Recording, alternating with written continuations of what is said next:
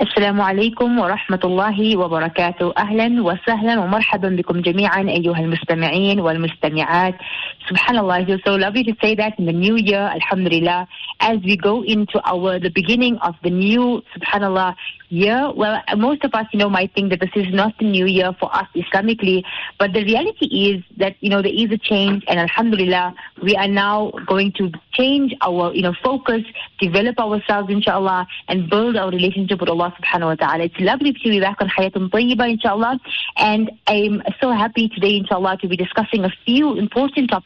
And most importantly, we are now preparing for the istiqbal of Ramadan. And all our shows and our segments are going to be, you know, uh, making sure that we are welcoming Ramadan in the most beautiful manner, inshallah.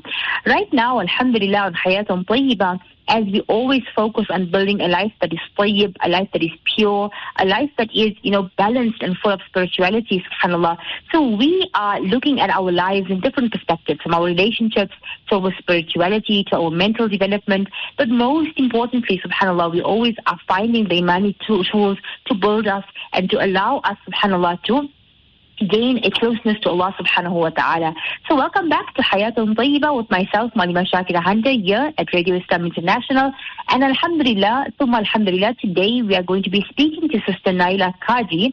And Sister Naila Kaji, she, you know, uh, uh, is, is going to be speaking to us about communication in relationships. And, you know, oftentimes when you, when you think about communication, we always look at it from the point of view of um, the point of view of the of a marriage. But there are so many different relationships that we all go through every day. We are going through relationships in with, with our children, with our parents, with our siblings, with our peers, with our uh, people at the workplace. And unfortunately, when we don't know how to communicate communicate ourselves, ourselves and communicate in a way that expresses ourselves uh, properly, what happens is we tend to hide what we feel or we tend to feel so frustrated because we cannot adequately express what we are feeling. So Sister Naila, she has started her career in retail and she also worked as a corporate coach and she currently facilitates an accredited life coaching course under the umbrella of ALC.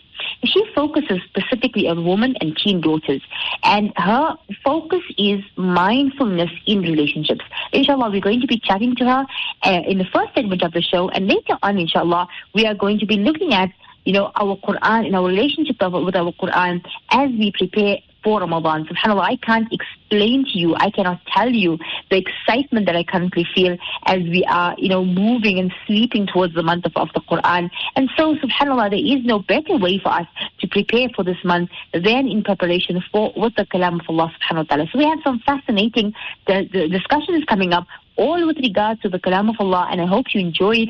I hope you take down some notes inshallah and I hope you prepare yourself because you know one one possible way to prepare for Ramadan is the preparation of getting closer to the Quran, understanding this Quran and where it's come from and what is what what is what you know the the massive journey that's undergone until it comes to me in my home. And Subhanallah, when you are going to be reciting it in Ramadan, this connection will develop you and allow you, inshallah, to to recite the Quran with a love and a deep mahabba, inshallah. So we are looking forward to a year, inshallah, where we develop together, where we build ourselves together, inshallah, and inshallah, bi'idhnillahi ta'ala, most importantly, we develop our relationship so that we are not walking around with toxicity and we are not entering the Ramadan with a, in, a, in a way that we are, you know, negative or we are looking at our relationships and we are and it is breaking us down. So alhamdulillah, to start of the new year, we are looking at communication, and I'm just going to check with my with my um, engineers. Is Naila online? Inshallah, while we wait for Sister Naila to get to, to, uh, to join us online, inshallah, we will now, you know, focus on this understanding what is communication. Is she online, inshallah? Okay, Bismillah. Sister Naila, Assalamu alaikum wa rahmatullahi wa barakatuh. Welcome to Radio Islam International and to Hayatun Tayyiba.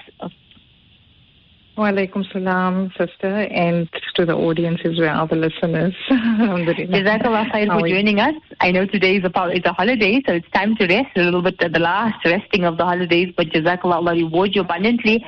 Uh, Sister Naila, oh, you know, Alhamdulillah, I've just been speaking about your, your, your bio and alhamdulillah is beautiful. I love the concept of mindfulness. Can you tell our, our listeners a little bit about why mindfulness is so important to you? Um, my own personal experience and journey, and obviously of my clients, uh, which was that made the shift in my life, is that as human beings, we operate from our conditioning, you know, what has happened in the past, in our subconscious, and we're not really aware of what we're experiencing in the present moment. So it takes really, um, you know, a mindset, a shift to choose that I want to be present and that I'm not experiencing this moment from my past. Mm. If, if that makes sense, you know, Yes. just the awareness of, of showing up in our lives and um, not judging what we're experiencing from what is really, but but operating like human doings. I think we often hmm. do that, you know, we, our conditioning, where we come from, what's been said to us um, through parents, people that we hold in high regard, uh, our teachers, madrasa appas. And this is not blame, it's just understanding, you know, the dynamic of the human. So for me, that was very important because um, we often react to, to situations and challenges in life uh, from where we come from. So it's our cockroaches, and it hasn't much got to do with what we're experiencing in the, or the other person. So that is why mindfulness for me is is extremely important. SubhanAllah. So, you know, this takes us to the understanding that when you look at a child, you know, their well-being is so influenced by many things. And the most important being the parent-child relationship, right? And so I, I've seen, you know, with my own journey, when once you, once you go into this parenting, you don't realize how much of your own childhood just suddenly starts triggering you and starts, you know, shaping your parenting Mhm. skills. So, what, what is what is your opinion? Do you feel that as a parent we have to, you know, deal with those issues that are triggering us in being mindful with our children? Yes, most definitely. Um, it plays a big role, you know, in maintaining a healthy relationship because I think we as parents take on the role so seriously of being a parent. So that means providing, you know, uh, shelter, clothes, uh, food, uh, all of that. But a parenting role is not only the role that you play because we can become very rigid. We must focus more on the relationship that we're building with our children. All right. So they they they're more in need of, you know, you find mothers say, and you know, not to guide us because um, it is tedious while we focusing on parenting a child, for instance, or multiple children. We don't even know who we are. And we don't know what our yeses and nos in life is. And if I think maybe from the culture that we come from, you know, Islamic uh, boundaries and having that people's pleasing attitude, you know, we just want our moms to be happy with us, our fathers, the aunt in the family, the judgment. And then we show up instead of parenting, like being a conscious parent is also parenting your inner child. Yes. Because we can true. focus on the needs of our own needs, you know, Mhm. uh, forgetting that uh, your child is your mirror or Yes. you are the mirror to your child, you know. So if we can shift that and focus on love and connection, I hear you. I see you. I understand you. I'm here for you. You know, provide that security which gives a place of safety and also builds self-confidence, you know. And then this child feels more purposeful. And this is the very foundation of how they will conduct their relationships in life and interact with their partners in future and inshallah determine their parenting style because what didn't work for them, they can change. Mm, so true, subhanAllah. And I can unpack more. Yeah. no, definitely. you, you, need to- I, you know, I, I actually am fascinated about this topic simply because we, we don't realize that, you know, a lot of times we look back and we see the harm caused, but we don't look at our current self and think about what am I doing and how am I impacting my own Mm. children. Do you feel that you, you know, a lot of people are not aware of what they are actually doing currently? No, most definitely. We're on default mode. Like I said, we're so focused on um, just doing the right thing, but the right thing for who? You mm, know, mm, mm. um, we we compare ourselves to our families, to our sisters, how their children are raised, what their daughters do. But your daughter might have different strengths and weaknesses than your sister's daughter. And what works for us in our home, like eating together, having open conversations, they might want to go out into nature. But we're so confused that we look around us and for approval and, you know, that need comes from our childhood the need for the need that's unmet and we just unconsciously roll that over. So we need to pause, we need to sit with our partners, we need to plan.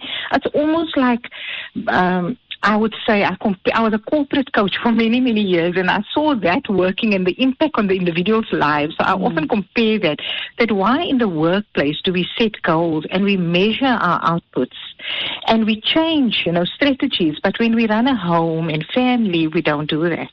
Mm. So if we have visions, you know, um, and everything aligned and open conversations, because as parents, as from my own experience, when children come to us and they challenge us, we, we, we want to avoid certain topics and, you know, we think it's going to go away.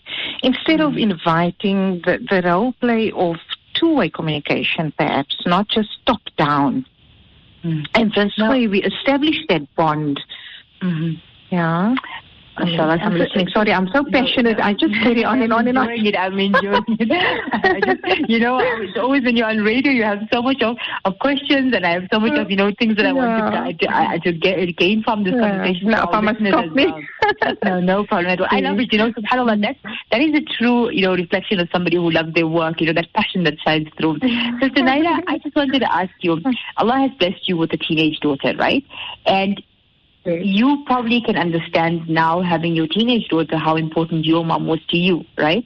So, can you tell us yes. why specifically is this relationship between a mom and a daughter so much more important? And as a mother to your teenage daughter, do you feel like it's different, the relationship compared with, with the father? Um, yes and no. So I think it's become now more in this day and age that we establish that same bond with our sons as well, because uh, you know with the systematic breakdown in global society and the messages that children are getting, they're really challenging us because mm. they're much more enlightened. They read, they have self development uh, through the press of a button, and they have all these social media handles, and so many different messages are coming. Whereas when we were growing up, we knew was law and order. Top management say you do so because I said so. On Sundays we go and visit family, and we were okay with that. When visitors come, you make the cup of tea, and uh, we can go on and on and on. You know, right? And you but disappear. the importance yeah, the importance of a mother and a daughter, the bond and may we call it connection, the establishment, gives this girl child a greater sense of meaning right? Well-being, the security, the safety, and also adventure. Because if we don't establish that, we're going to get a child with poor self-esteem, um, maybe depression and anxiety, commitment issues. And I mean, we can't unpack this in this interview, you know, or this discussion so right. deeply. Mm-hmm. Also, um, you know, they will conduct themselves poorly, so they will, won't show up with its strength that this is who I am. I know what my values are at home. No matter you, the, so many can be different from me, but I can still practice what I believe in without feeling less than. Mm-hmm. Um, we do take from our mothers, but we also become our mothers, you know. And yes. for me, for I feel working with women is that sometimes we want to get so away from the stuff that was not so pleasant for us in our upbringing, the disconnection between mom and I.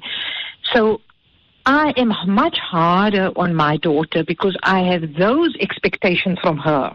right, right, You know, and I break down our relationship. I break down communication.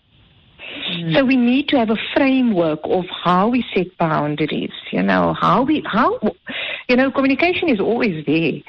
And what do we, what are we communicating and what are we projecting from ourselves? And having these high expectations, but we haven't even worked uh, at the foundation of this. Right, right. So it's just about being present, you know, just about knowing what's happening and getting into your child and matching them with their energy and you know all of these buzzwords but you have to empower yourself we must become hungry for knowledge you know and try different things because one size don't fit all we know that we were four sisters we're so different and i have one daughter mm-hmm. and i felt i totally messed it up you know because i had three sons before her Right. And that was so different. Yeah, but it's never too late. It's never, you know. You definitely. I'm just laughing because yeah. we also have our four sisters, and we used to always, you know, if you look at us, we're all so different, but so unique. And I, and I always think about yes. my mom, like how did she know how to parent each one of us differently? And the relationship between each one mm-hmm. of us with her was so unique. So, um, Naila, I, when now when you when you look at moms now, you know the one complaint that's universal is that the challenge of speaking to a teenager, communicating to a teenager is almost impossible. You know, my, my sister was visiting me yesterday and she just laughed. She's like, I don't even know anymore. I just have to breathe and my son goes crazy. So how can you how can we break this barrier. You know, this, this, this, this common, common, common problem, but you want to be communicating with them, right? You want to open those channels, but they somehow are resisting that. So how do we do that? Yeah, I think we uh, as parents should just turn the focus inside out. I have parents that walk out of my practice when they come to me, but if you speak to teenagers, all of them will tell you it's impossible to talk to their mothers too. this is just a crucial stage, you know. And I often say when we can make a break, we can make and break a child during that period. Remember, they are so confused. They want to please you. They want to be you, and then they have all these internal changes happening, and they have the external stuff like the judgment from the aunt. Oh, she doesn't talk, teach her daughter anything. She can't even bake a cake yet, or whatever. Yeah. So I think if we just become still, you know, mm-hmm. and assist them during this time when they're experiencing things like really harshly. Um, the, the parent finds them weird. We find them weird. People talk these mm. things. Oh, wait, they're good now. When they come to teenagers, they're going to bang the doors. But guess what? If you believe that, it's a limiting mm. belief, then you're going to experience that. So all they need is honestly your support, your understanding to get through this confusing stage. And if you invest in them, then you really will reap the rewards thereof. It's not easy. I know it's very it's very tiring because all of a sudden you have a stranger in your home. Um, but we should learn to listen to them because we use too much words in our communication, and and words takes up seven percent of communication. If we want to go that route, you know, mm-hmm. 55 percent is body language.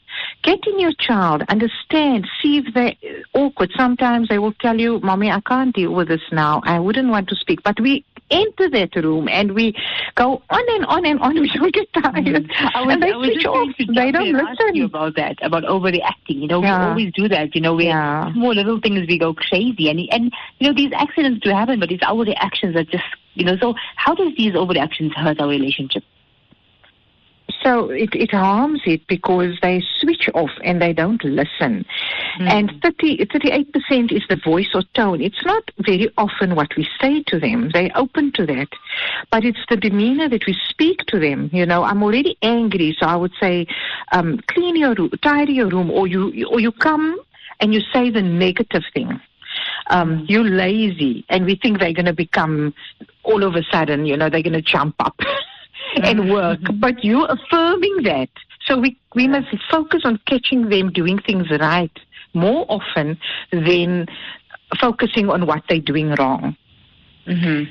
Because that that breaks that breaks them, you know. Continuous criticism. Um, they don't feel secure in themselves. They feel they are constant um, uh, you know, you're disapproving of them and they're constant disappointment to you.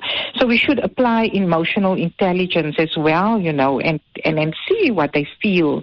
And my, like I always use examples, say for instance, you want a washing pact and you're not going to use your your sunshine, happy-go-lucky, playful child to do that because ten to one she will be throwing pillow fights, and it, it's not going to happen. You're going to use a right. child that's more serious to conduct that, you know. So it's yes. all about matching them with their energy, you know. Um, I think we as parents, we we we have we don't we need to parent our inner child and know what our needs are, and often ask ourselves, what am I thinking in this moment? What am I feeling? What am I actually saying? And what is my output? What if I say this? How is it going to impact my child? And it it's tiring in the beginning, but if you train yourself to do that, you have so much better results. Mm. Um, so, they're 18 so, years in our homes, you know. Right. right. Sorry to interject. I'm so sorry. No, no, you I can just wanted to ask you, just to ask you, now, when you, you know, you're opening these communication lines and you, as you're saying, and so rightly so, that it's only 18 years, you know, kind of like, and afterwards, you know, we, we, we really don't have a choice and we don't have a say after that sometimes. So, Mm. How important is it to maintain boundaries? Is what I'm looking at. You want to be open, but you don't also want to allow them to step all over. Them to respect. Mm-hmm. Yeah. I really think it comes down to the communication again, how we how we speak things. So, say for instance, your your child does something wrong and you don't approve. Look, life situations is going to happen. Challenges are going to be there. There's no perfectness, and we're all working process. But if such a situation shows up, let us speak wisely. If we tell a child, you always come clumsy that child's not going to want to be better. We use exaggerations. You never listen. When it comes mm. to the hmm. boundary, I feel that if you have family values, you know, which is normally based on our Islamic core values, you know, we're honest and open with one another, you know who your parents are, there's a respect. You don't speak when they speak, but you can voice your opinion as well.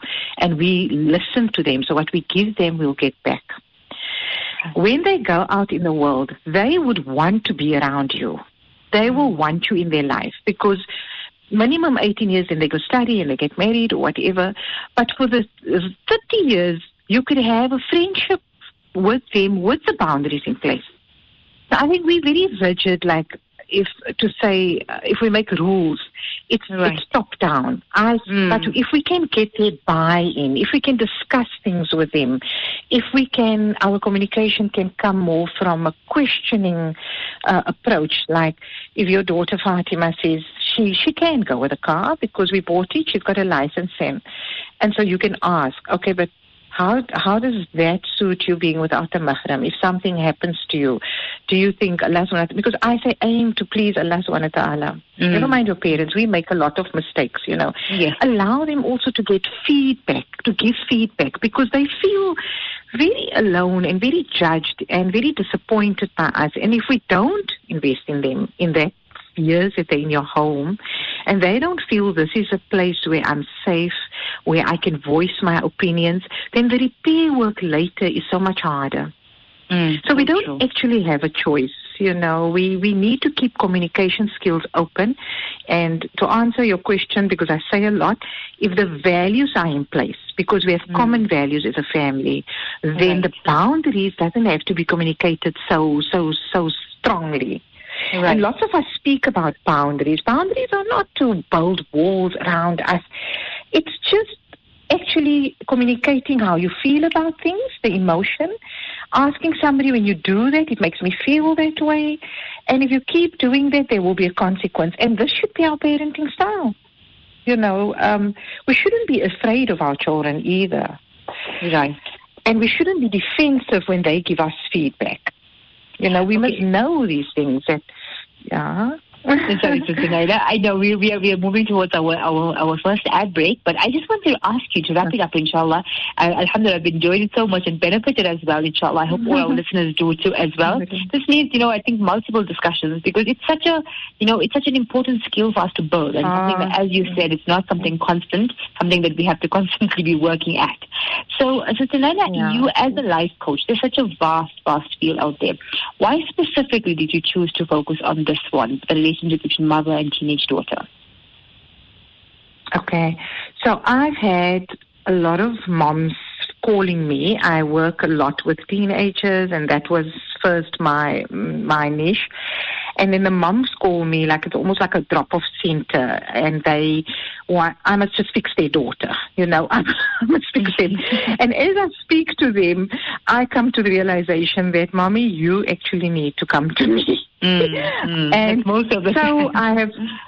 Yeah. So, and you, how do you communicate this? So, I soon realized that I need to narrow this gap um, and to ensure that the mom and the child speaks the same language because yeah, I empower your daughter with skills, with uh, tools. You know, uh, she knows her yeses and nos and who she is and who her mother is and then the, then it's from the bottom that the pressure goes up. So you don't want to break up families. You want mom to also understand that. You know, I have to give respect to receive respect. I have to, it's a two way. So that's how I started working. Also to take it a little further, if we look at our history of, of families that breaks down, if you get the mom, um, you know, settled in and she's not so needy because let's face it, our Muslim girls get married um, to have a halal um, relationship, right? They want to court. They want to. You must take them to the movies, and some many times, many so often, it's a wake up call because you're behind the Mm. stove. You're pregnant. You're serving Mm. on in-laws and Mm. all of that. So I felt if I can get women more grounded, you know, and they Right. feel whole and complete, and they're less needy, and that will have a ripple effect, and they will heal families so that we break this generational pattern. Because Mm. now she has so many needs from her husband. He must take her out. He must be the father that she didn't really have that connection, that she didn't have with her brother, you know. And it's the, the pressure is just too much. Right. So if we can get the girl child to sort of conduct or manage that, you know, um, and have a better relationship with her brother, her dad, her boy cousin, her uncle, then inshallah the aim is to sort of heal families as a whole.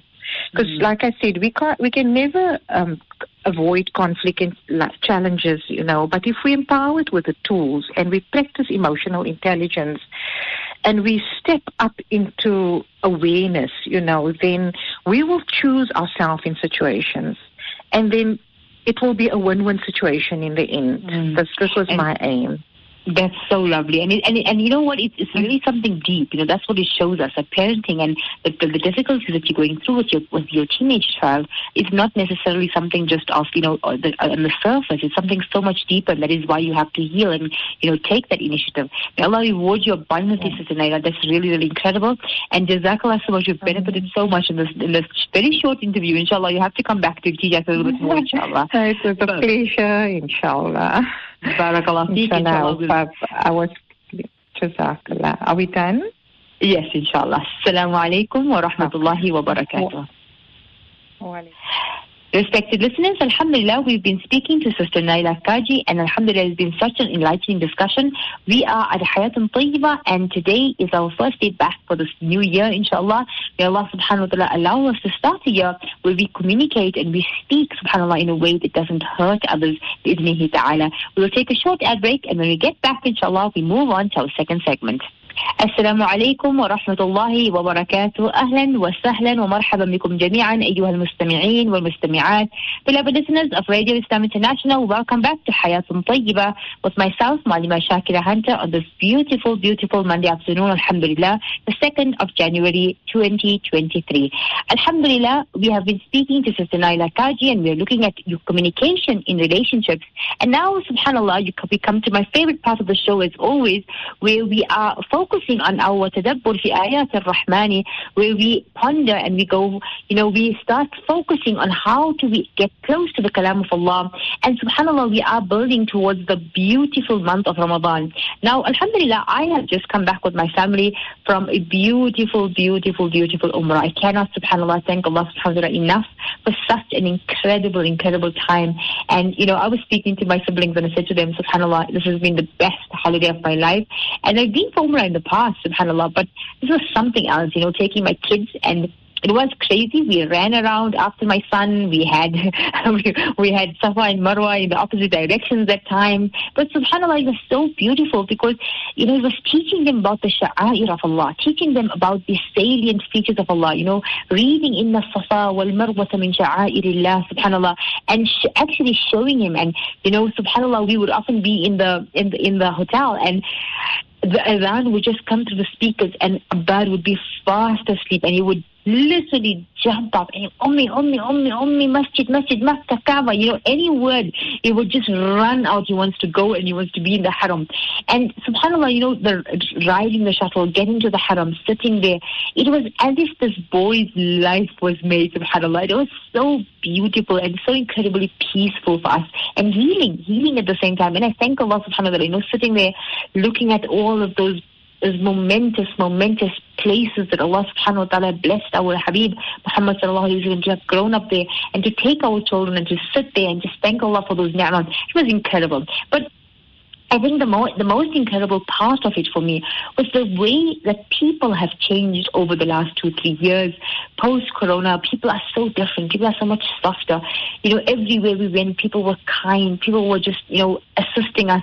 And it was, it was so lovely to see that, you know, at every point, somebody was giving out something to somebody. Somebody was sending sweets. Somebody was sharing chocolate. Somebody was, and, you know, you know, sitting on the roof at sometimes at 9, 10 at night, and the kids are all running crazy. And, you know, from every single you know, type of nationality. There were kids from Pakistan, there were kids from Uzbekistan, there were kids from South Africa, there were kids from, uh, you know, local Arab kids, Yemen, and they were all racing and messing the Zamzam and getting shouting at the same time from the cleaners. But such a such a moment where you understand that these are the salient features of Allah. These are the, the, the places where we need to take our children. They need to have this connection, subhanAllah. They, you know, we, we were sitting on in, uh, in in one of the buses and on the on the on the window there was a picture of the Kaaba.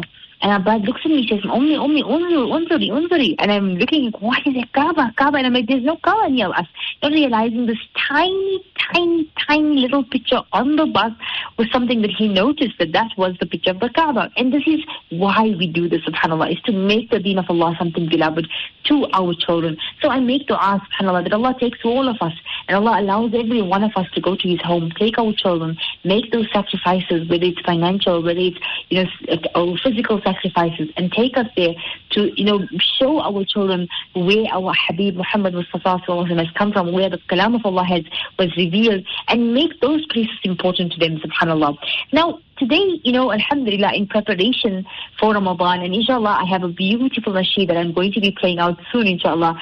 Um, we we have this beautiful nasheed says to us that you know Ramadan is coming, you know, it's coming to us soon. And the word that the, the nasheed says, it says, فَلْنُحْسِنْ إِسْتِقْبَالَهُ That let us make the welcome so beautiful and so perfect. Let us make beautiful welcome for this month of Ramadan. And, and, you know, when you think of these words, when you get visitors, you are preparing and you are sorting out and you are ensuring that your home is clean, that the food is perfect, that the setting is perfect, that, you know, the children are well behaved, that the, the drinks are something different, that everything must go, must go perfectly because you are getting visitors. And Allah is sending to us the most important visitor. And subhanAllah, let us now use this three months, inshallah, that we have, less than three months, to make a beautiful istiqbal, a welcome that is so perfect. And so, inshallah, in this segment, we are going to be going through the background and the, the different sciences and the different beautiful, beautiful, beautiful explanations of the Quran and the verses of the Quran. And I encourage you, inshallah, if you can, take down notes on your phone while you're listening. Make little key points so that you can remember this, inshallah, and you can retain. And then it can, inshallah, you know, encourage you when you are reciting. So today we're going to start off and we're going to focus on understanding what is the Makkan and what is the Madani verses. And you must have observed that these titles in the Quran, you know, right at the top of the, of the surah, you will find there in, in Arabic written Al-Makkiyah or Madaniya. And you see that, and we need to know what does this mean. It's quite essential for us to understand it. Now, when you understand that most of the mufassirin, the commentators of the Quran, they explain to us that a Meccan verse means that these were the ayat that were revealed before Nabi Sallallahu Alaihi Wasallam's arrival to Medina, before his hijrah. And the Madani verses are after that, that period. Now, a lot of people think that Makki means something that was revealed in Mecca and Madani meaning it was revealed in Medina.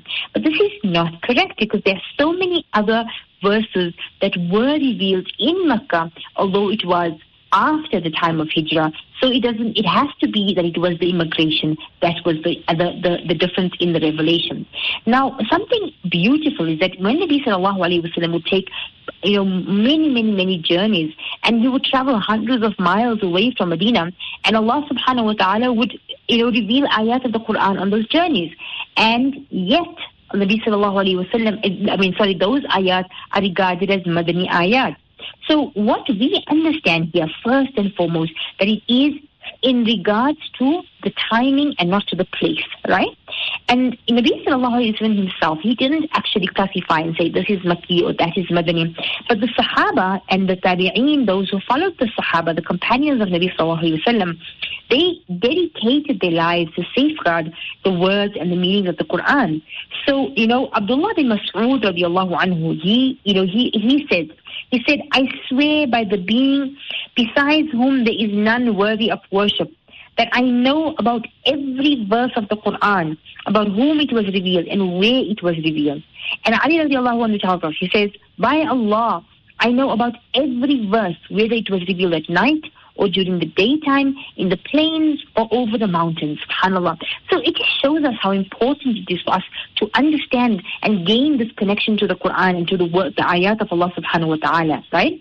So when you see that there are this, the way the surahs were revealed. And I'm going to speak to you now about the characteristics of the surah. And it's fascinating, inshallah, when you see how different they might be. So there are some surahs that are totally Makkan. There are some that are wholly Madani. And, you know, when you look at Surah Al-Mudathir, the entire surah was Makki. And Surah Al-Imran, the entire surah was Madani. But then there are some that there, there is a mix of them. You know, that there are some surahs that might be some in Makkah, some in Medina. So then it was classified by the majority. So basically, where majority of the ayahs were revealed, whether it was before before hijrah or after hijrah, before the immigration or after the immigration, that is how it was classified. Now let's look at some of the characteristics of the Makkan and Madani verses. And, you know, subhanAllah, the, the commentators of the Quran, they say that there are certain qualities that are specific to either surah. You'll find some surahs have certain things. If they were Makki and if they were Madani, they have certain qualities that the Makki surahs don't have. And there are some that are quite rigid that you find constantly like that. But in other places, it's not so rigid, right? So let's look at the ones that are quite rigid. So every single surah that has the word Kalla. The word kalla, certainly not. There's a refutation. Can you see this word? Kalla, kalla. That word means certainly not. It's a refutation. Those ayat, those verses are definitely Makkan surahs, subhanAllah. This word, Allah, uh, Allah subhanahu wa ta'ala has used it 33 times in 15 surahs. And all of this occur only in the in the second half of the Quran, which is where all the Makki verses are. So you will find it's only, Kalla is only found in the Makki verses. And there, there a, a, a, beautiful poem that was uh, composed by Allama Darini rahmatullah alayhi says, وما نزلت كلا بيثرب فاعلم ولم تأت في القرآن في نصفه الأعلى says that the word kalla was not revealed in Yathrib, meaning in Medina al-Munawwara, and it only comes in the second part of the Quran, which is where all the Makki verses are, right? Now, that's the first one.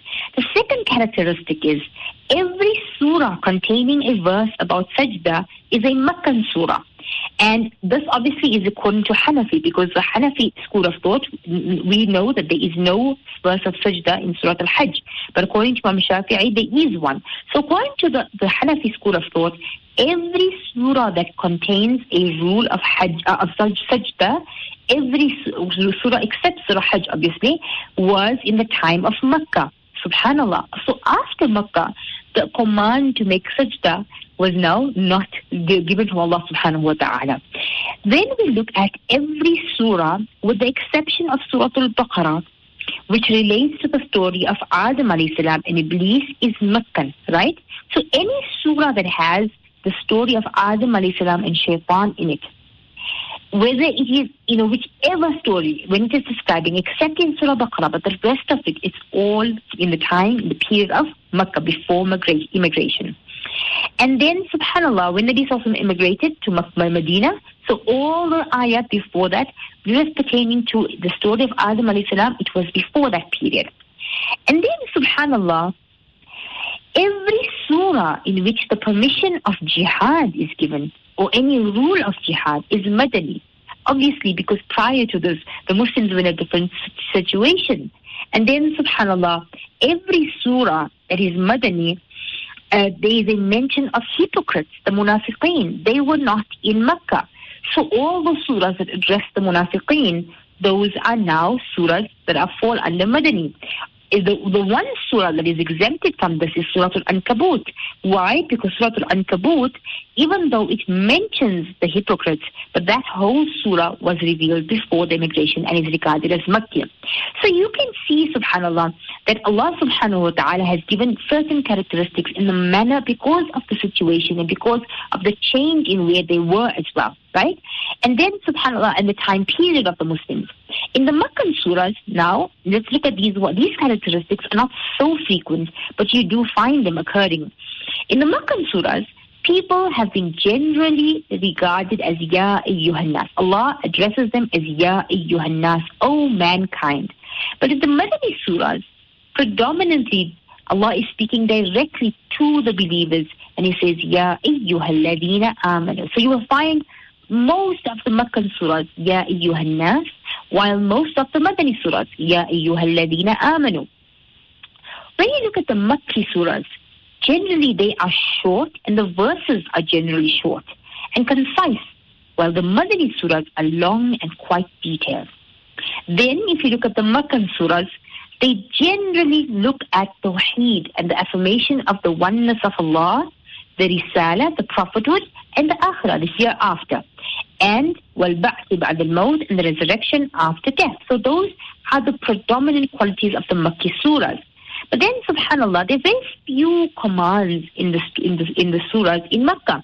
Whereas when you look at the Madani surahs, many of them are, are, are, are, dealing with societal laws, social laws, family laws, injunctions, even the hudud of jihad, etc. Right? Now, it's so fascinating because as the Muslims progress, Allah subhanahu wa ta'ala focused His kalam and His words so that the Muslims can develop. Now, when you are reciting the Quran, you have to understand that the, the style of the Makkan surahs is very different from the style of the Madani surahs. In the style of the Makki surahs, it's very elegant and it's, you know, it's, there's a lot of similes. If you love languages like I do, and you know, you as you read it, you will notice that Allah says "masalu, masalu, kamathali." There are similes, there are metaphors, there are you know so many parables. Allah uses a very extensive, a very large uh, uh, vocabulary. And why is this? It's simply because when Allah was speaking, so the, so the consistency of the way Allah speaks is the same throughout the Quran. But the manner of address from the, in the Meccan surahs is so elegant because the people of Makkah, they were people of poetry, they were people of, of, of language. And then when Allah speaks to them in, in, in post-immigration and He speaks to the Madanis, although the style is completely the same, and Allah now speaks in a very simple style. So subhanAllah, you know, when Allah subhanahu wa ta'ala is discussing and He's speaking about His beautiful injunctions, the, the difference of the environment and the difference of the addressees, Allah takes all of this into consideration, subhanAllah. And Allah subhanahu wa ta'ala allows us to understand that he, the Quran has never had any inconsistency. But look at the manner that Allah is taking into consideration who is listening. And this is such an incredibly, incredible miracle of the Quran because it's so difficult sometimes to look at who you are speaking to. And a Quran that is speaking to me and you, and we are not from the people of Makkah or Medina, subhanAllah, and yet the style speaks to us as well in this day and age. Beloved listeners, as we prepare for the rihab, for the welcoming of our beloved month of Allah, the month of the Quran, inshallah, every Monday, Wednesday, and Friday afternoon here at Hayatun Tayyiba on Radio Islam International, we will be discussing different, different aspects of the kalam of Allah subhanahu wa ta'ala, building our tools and gaining a closeness as we prepare to welcome this beautiful month. Jazakallah khair for joining me today on Hayatun Tayyiba. Barakallah feekum. Please keep me and my family in your du'as. Assalamu alaikum wa rahmatullahi wa barakatuh.